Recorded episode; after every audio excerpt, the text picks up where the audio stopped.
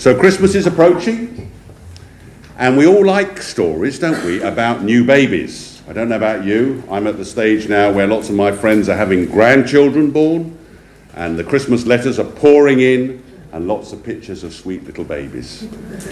And it's lovely, isn't it? And the world in general loves the Christmas story, even in places like communist China, where they sold me this tie. Or I go to India, as some of you know, dominated by Hinduism, but they still have Christmas trees up.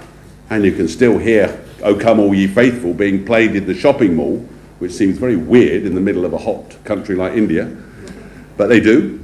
And all across Europe, I think we have more public bank holidays over Christmas period than we do over any other time of the year, even Easter. It feels comfortable and cute, doesn't it? And read superficially by itself, the story we've just read and sung about um, doesn't seem very threatening, does it? It's a picture that people are comfortable with. And maybe that's why everybody of whatever faith is quite happy to celebrate Christmas, because it's a nice story about a nice little baby. But let's look again at the first Christmas day.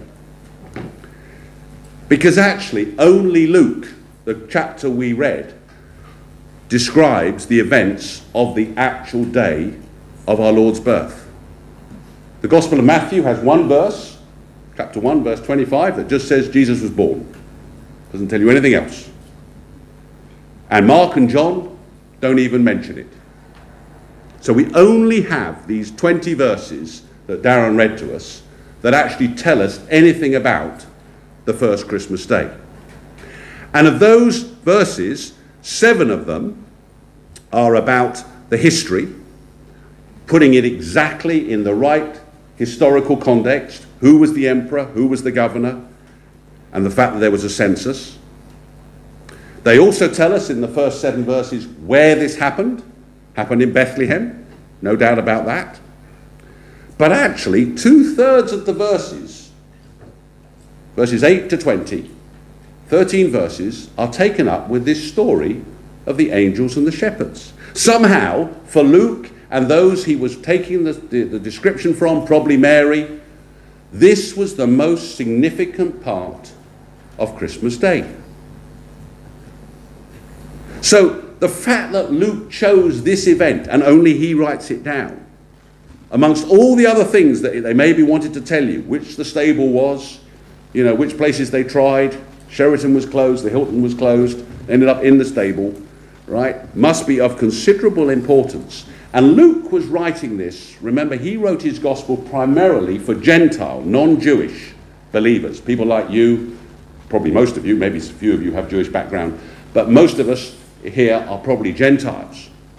So, unlike Matthew, who it, doesn't talk about Christmas Day, as I just said, but most of his gospel references, when he writes about coming of Jesus, refer to the fulfillment of Old Testament prophecy. Luke doesn't do any of that because he's writing for people like you and me, and he wants us to focus on this event of the angels and the shepherds. So let's look at it. And there are three main players in this event. First of all, the shepherds, we're told in verse 8. Now, there were in the same country shepherds living out in the fields, keeping over watch, their watch over their flocks by night. Shepherds. Who were shepherds back in the first century? Well, they were amongst the poorest part of Jewish society. They were on the lowest rung of the economic ladder. They probably hadn't been to school, had no formal education, it's indeed entirely possible that they were totally illiterate. Most shepherds were on a par with what we would consider to be gypsies or vagrants or conmen today. They were looked down on by their countrymen. All the way back in Genesis, if you looked in uh, Genesis 46, verse 34, it was said that shepherds were loathsome to the Egyptians. And they remained poorly thought of even when they all ended up in the promised land. In Jews, indeed, the Jews of the first century regarded them as ritually unclean, and they were not allowed to serve in the temple. Furthermore, they were so looked down on that if there was any court of law going on, a shepherd's testimony was not acceptable. They were not regarded as reliable witnesses. Think about it. So, isn't it remarkable and somewhat unusual that God should send angels, which itself wasn't very common, and reveal the message of Jesus' coming to these shepherds, the people of the lowest standing in Jewish society? Something else about these shepherds that I've discovered as I've read around this story, and my, my uh, late father was a great uh, lover of a certain theologian called Alfred Edersheim. Don't know if any of you have heard of him. He wrote a classic book called The Life and Times of Jesus that sort of puts Jesus in a historical context. Edersheim himself was a converted Jew, so that helps. Deep in Jewish tradition, apparently, revealed in writings that the Jews today still value very much, called the Mishnah, a belief had arisen that the Messiah would be revealed from a specific watchtower, specific place where the shepherds would be. It was called the Migdal El Eder, the Tower of the Flock. Now, this wasn't just any old watchtower. This was one that stood close to Bethlehem on the road to Jerusalem. If you know where Bethlehem is, it's about five miles away from Jerusalem. And what's significant is the sheep that were pastured around that area, just outside Jerusalem, in the area of Bethlehem, these were not just any old sheep that were used for lamb chops and meals and wool. These sheep were destined for temple sacrifice. That's what was happening outside Jerusalem. So these Jews, these shepherds that we read about in verse 8, were probably looking after sheep destined for temple sacrifice. Indeed, the Jewish rabbis of the day required that any animal which was found between Jerusalem and this watchtower, the Migdal Eder, which was near Bethlehem, was automatically presumed to be a sacrificial victim. So, don't you think God had a particular purpose for selecting those shepherds to reveal this message to? These men who watched the sheep that were meant for the temple slaughter were the ones who received a divine message about the ultimate Lamb of God who would take away the sins of the world. Now, I'm sure the shepherds didn't realize that at the time.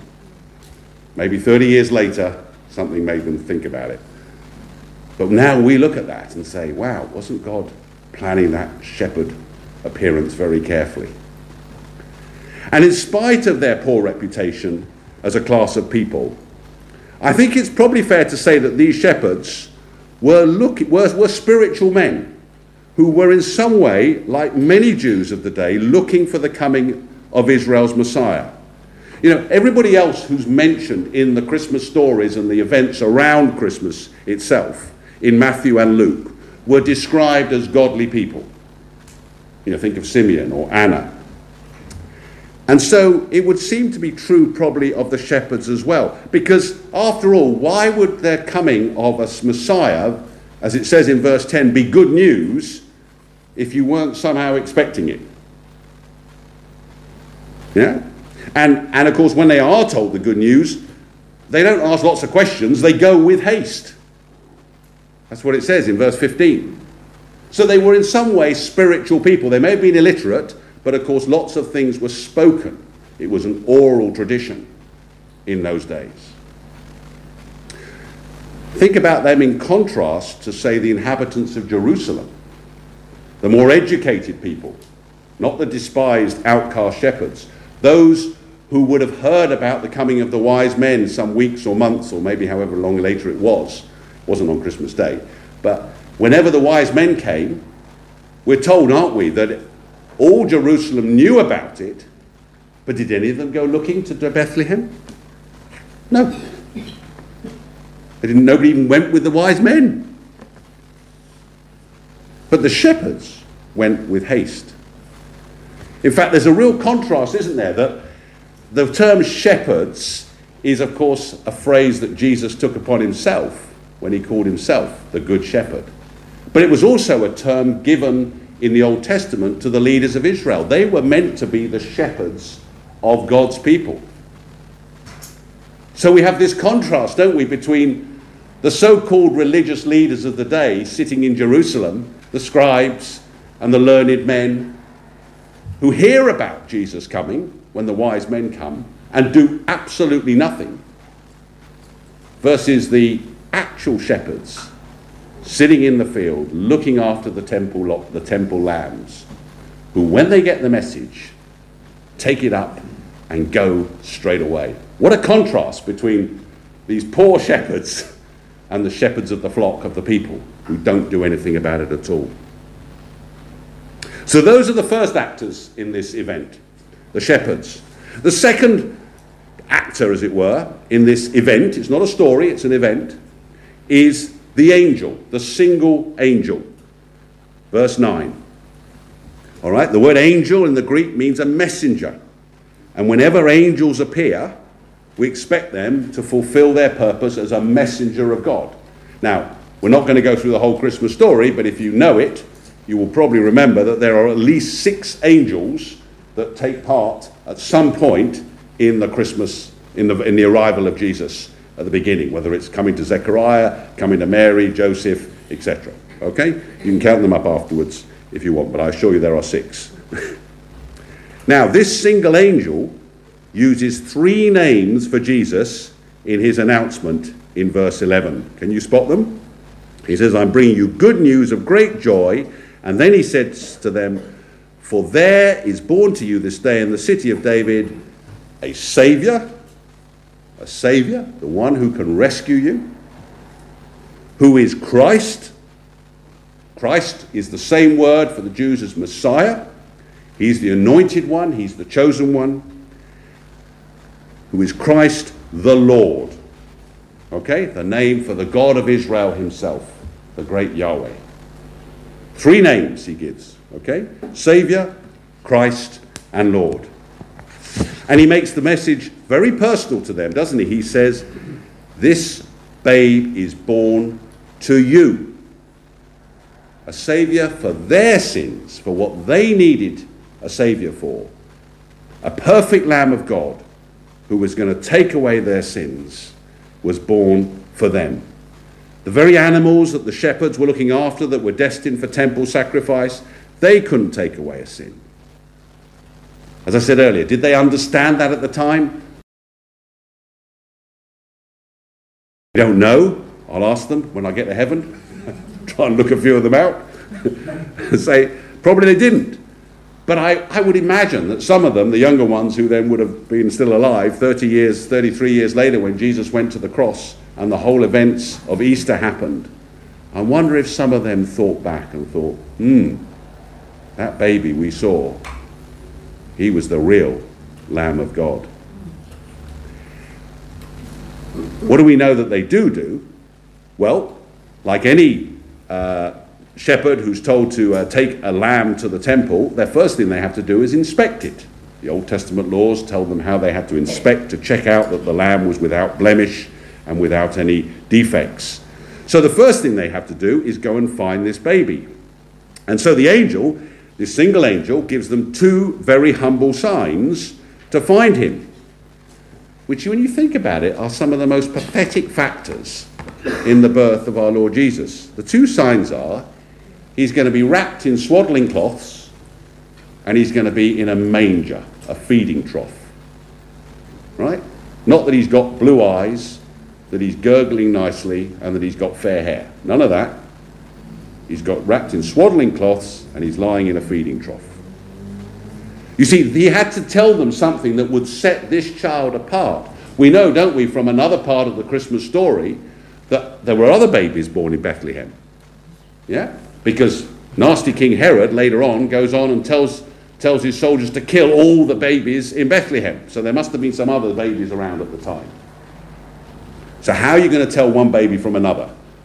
Well, I know mothers can do that, but um, you know, for some of us, they all look like Winston Churchill, and uh, or whatever you say about them. No, I'm being rude. But um, anyway, uh, the point is, there needed to be a way of identifying that particular baby. So those were the two, these were the two clues. But what else is significant about those two signs? Because I think those two signs particularly identify Jesus, the Messiah, with the shepherds. Not just to them, because one of the other names of Messiah is Emmanuel, which means God with us. And so Jesus is particularly being identified as being with the shepherds. How's that then? Well, think about it. Did the shepherds have a roof over their heads? Nope. They're out in the field. Did Jesus have a roof over his head when he was ministering? Nope. We're told he was basically itinerant, right? He didn't have his own house. Did these sleep under the stars? Yep, they did. Did Jesus sleep under the stars? Yep, he did. Was he born in a house? No. You see what I mean? He's pretty close to being born like a shepherd and living like a shepherd. Jesus was poor and of no reputation, as were they.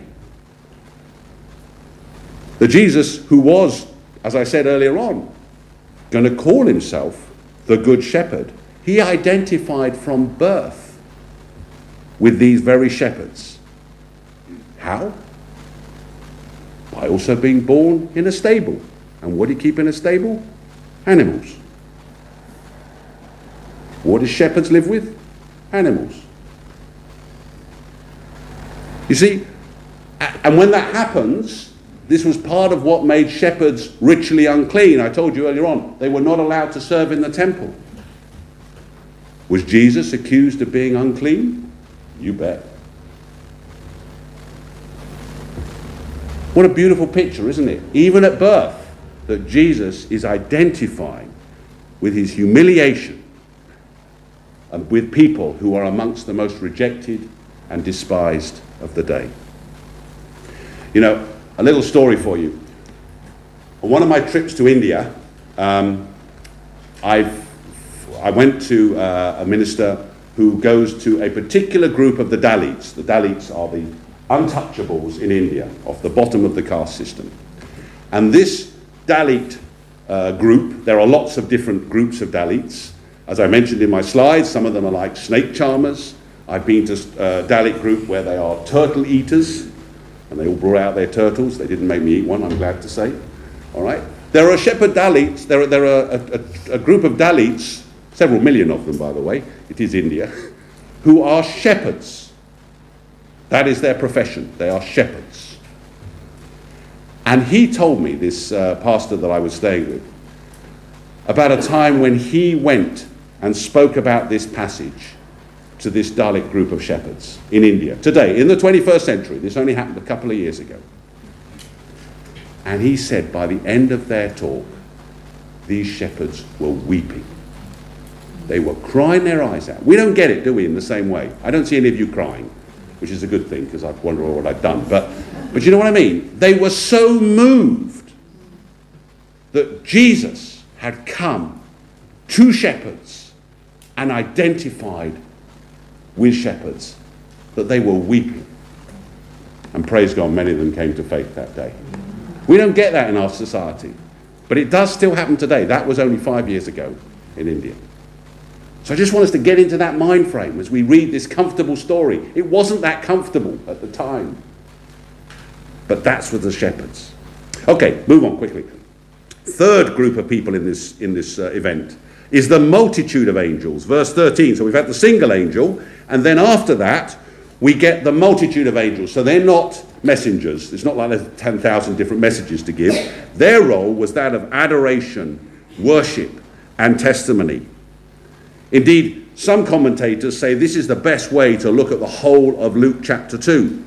It's why Luke picked the events that he did, because he's trying to put in there ways that show and testify as to who Jesus was. The first one is this one of the angels and shepherds. The second one is the one uh, where he goes to the temple and uh, Simeon and Anna see him and testify who he is. And then the third one is when he's 12 years old and he testifies himself as a young teenager, who he is.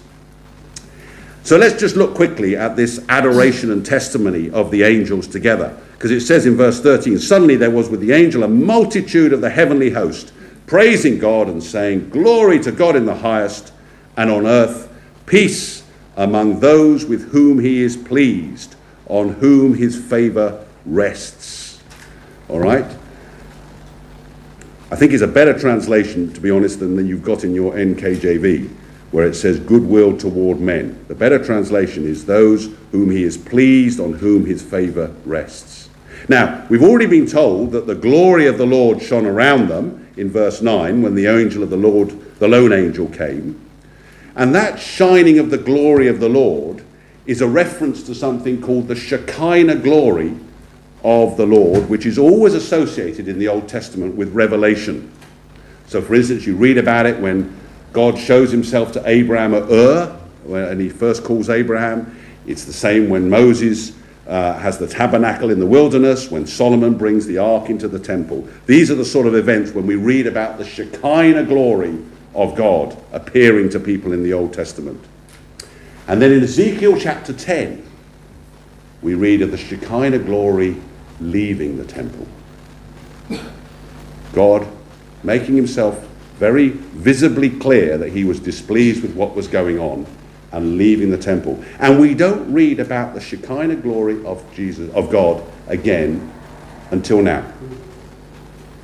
So this Shekinah glory that's been gone from the people of Israel for hundreds of years suddenly comes to these shepherds on the hillside.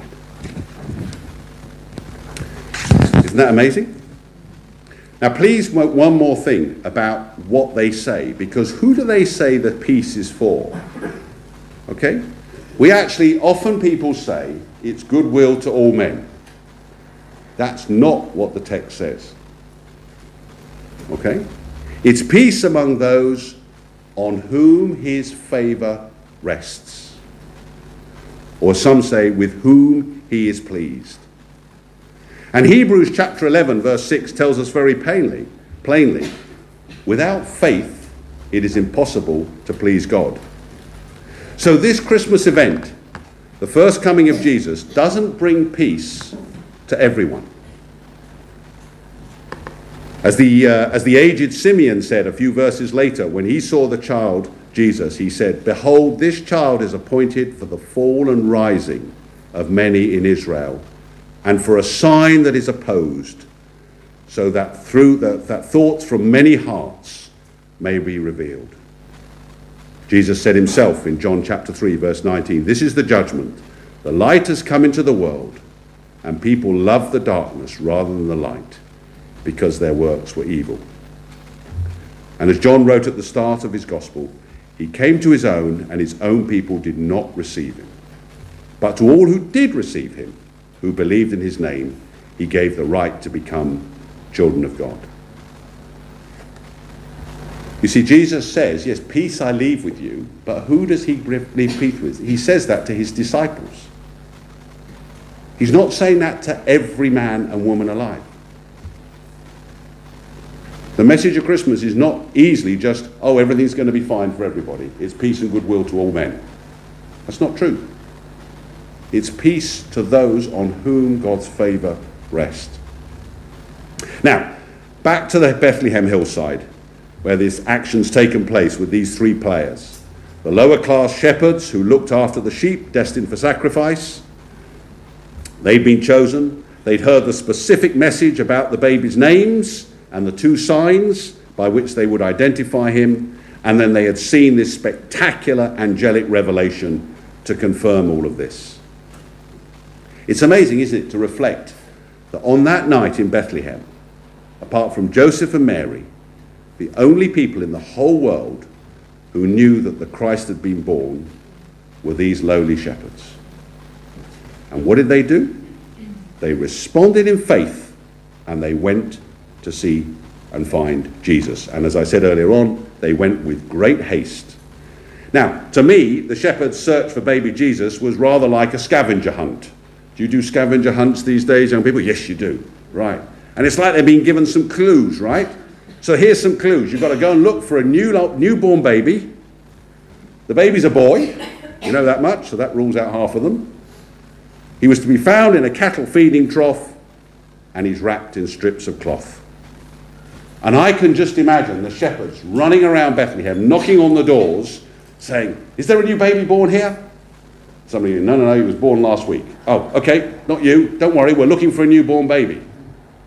They probably said why. so the shepherds would probably have to have told them something. And I bet probably a few of them joined in the hunt. So they're going around the town looking up where all these babies are. Probably, I mean, Bethlehem's not huge, so it can't have been taken huge. It wouldn't have been as big as running around Belvedere or Bromley.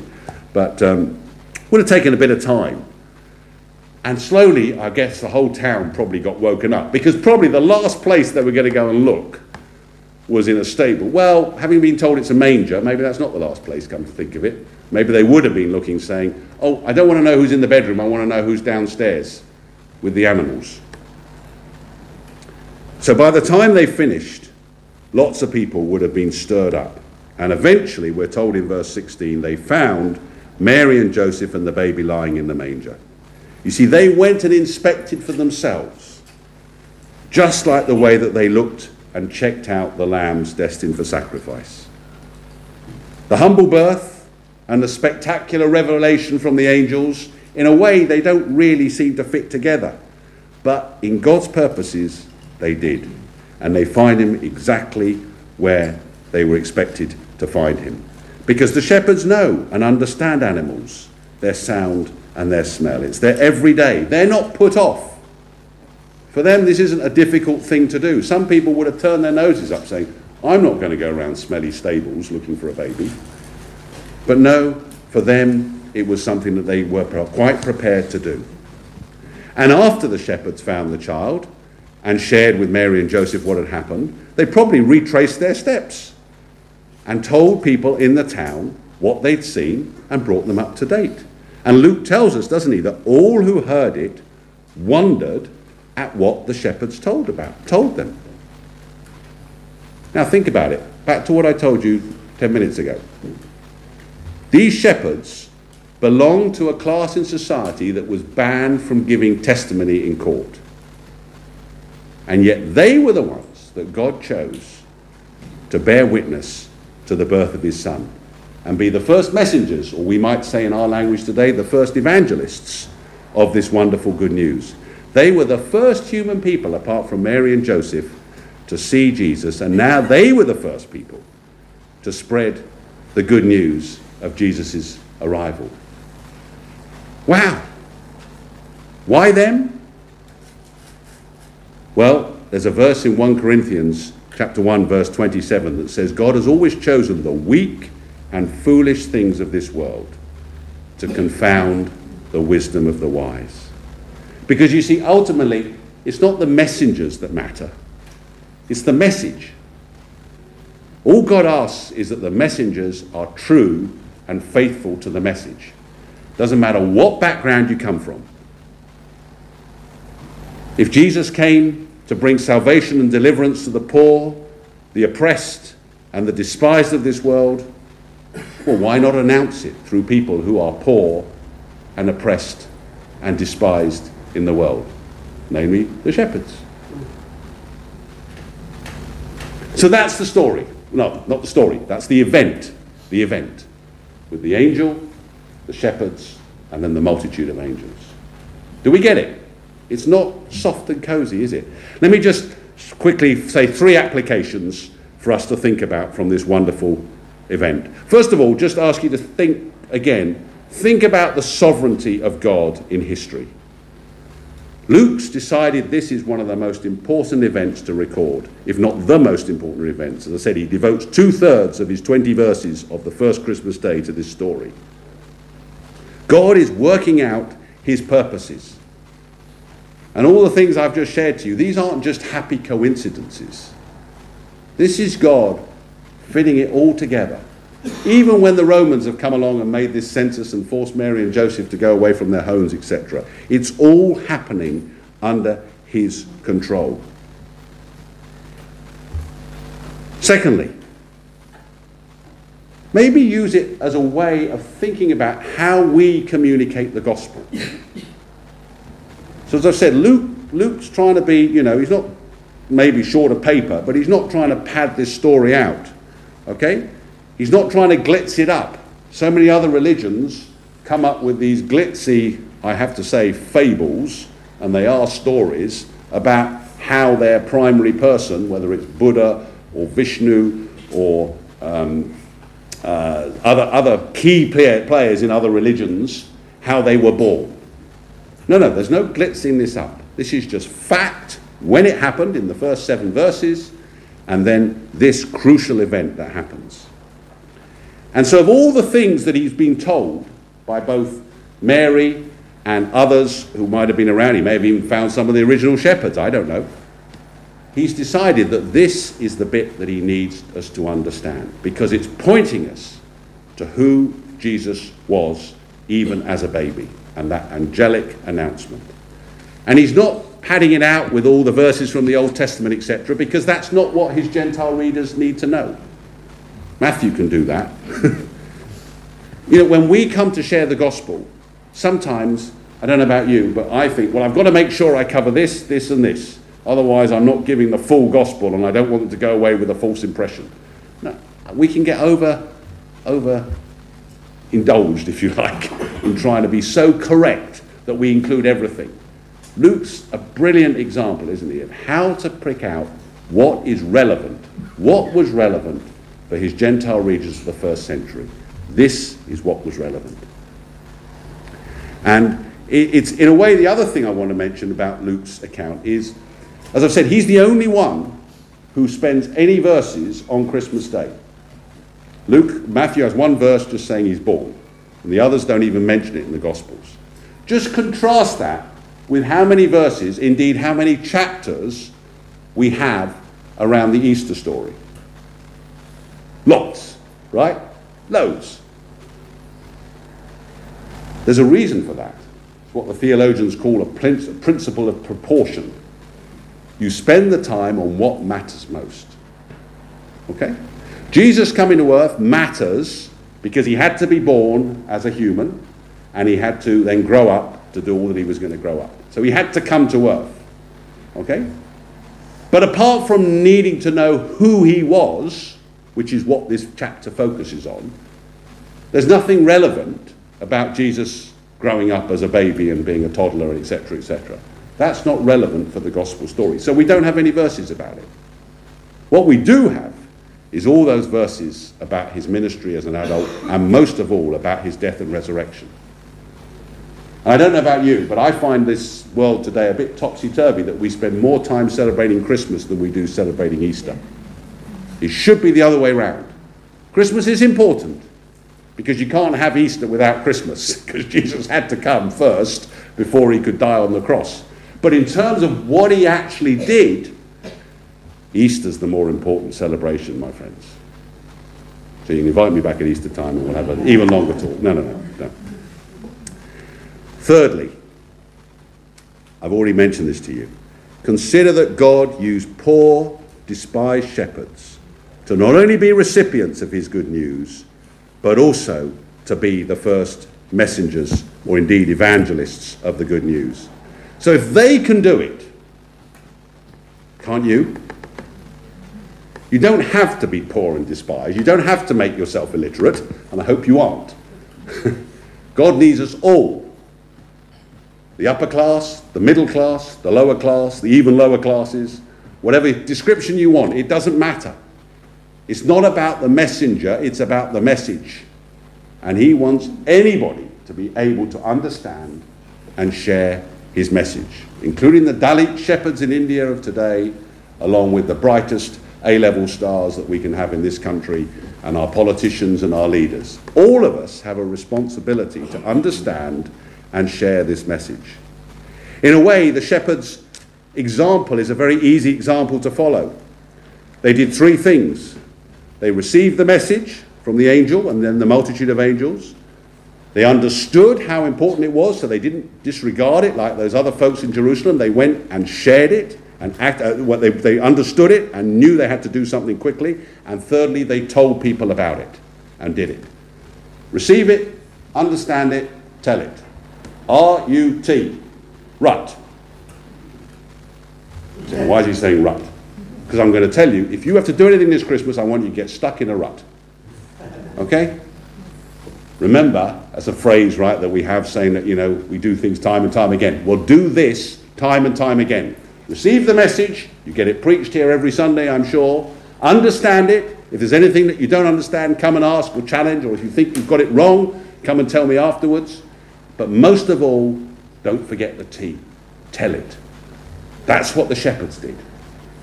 So get stuck in a rut for Christmas, will you? In that way. I began by saying that most people, even most people who would probably not call themselves Christians, are happy to celebrate Christmas.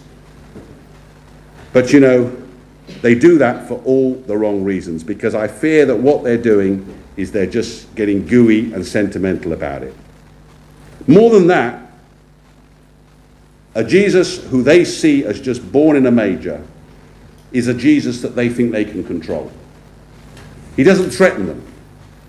He's a God in a box, or in this case, in a little manger, that they can just wrap up and feel comfortable with. But it's not, that's not the story, is it? In contrast, they don't want to think about the Jesus who hung on a cross, the Jesus who died for our sins. People have made too much of the babe in the manger because this is the kind of God they want to serve a God who's weak and helpless and who needs us rather than a God who is sovereign and who demands our obedience because that's what he did when he went to the cross and paid the price for us.